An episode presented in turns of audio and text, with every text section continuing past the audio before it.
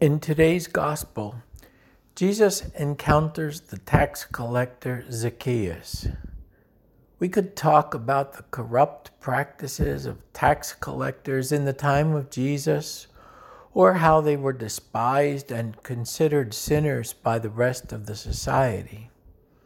We could talk about Zacchaeus' desire to see Jesus, or how Jesus went to eat in his house. We could also mention the dismay of the crowd or the promises that Zacchaeus makes. However, the whole encounter is summed up in the last sentence of the reading.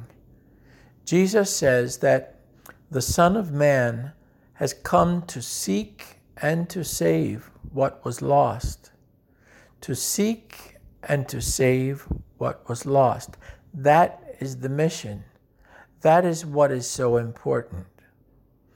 This gospel is a story of conversion. There is a real change in Zacchaeus' life.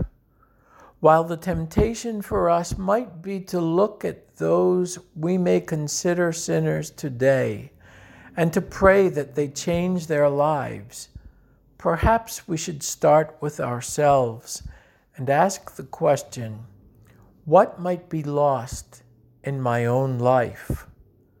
We have received the seed of faith from the day of our baptism. Perhaps we were brought up learning prayers, going to church, receiving our sacraments, maybe even going to Catholic school. There were some very positive influences in our past and perhaps some very good practices. Where are they today? Where am I today?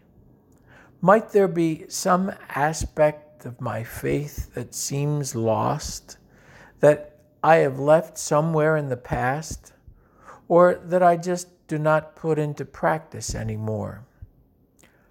I would suggest that as we come to the end of another liturgical year and are about to begin a new Advent season, we invite Jesus into our lives in a special way.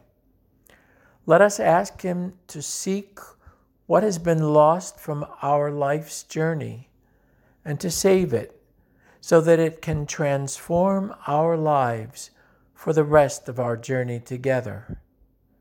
May God bless us.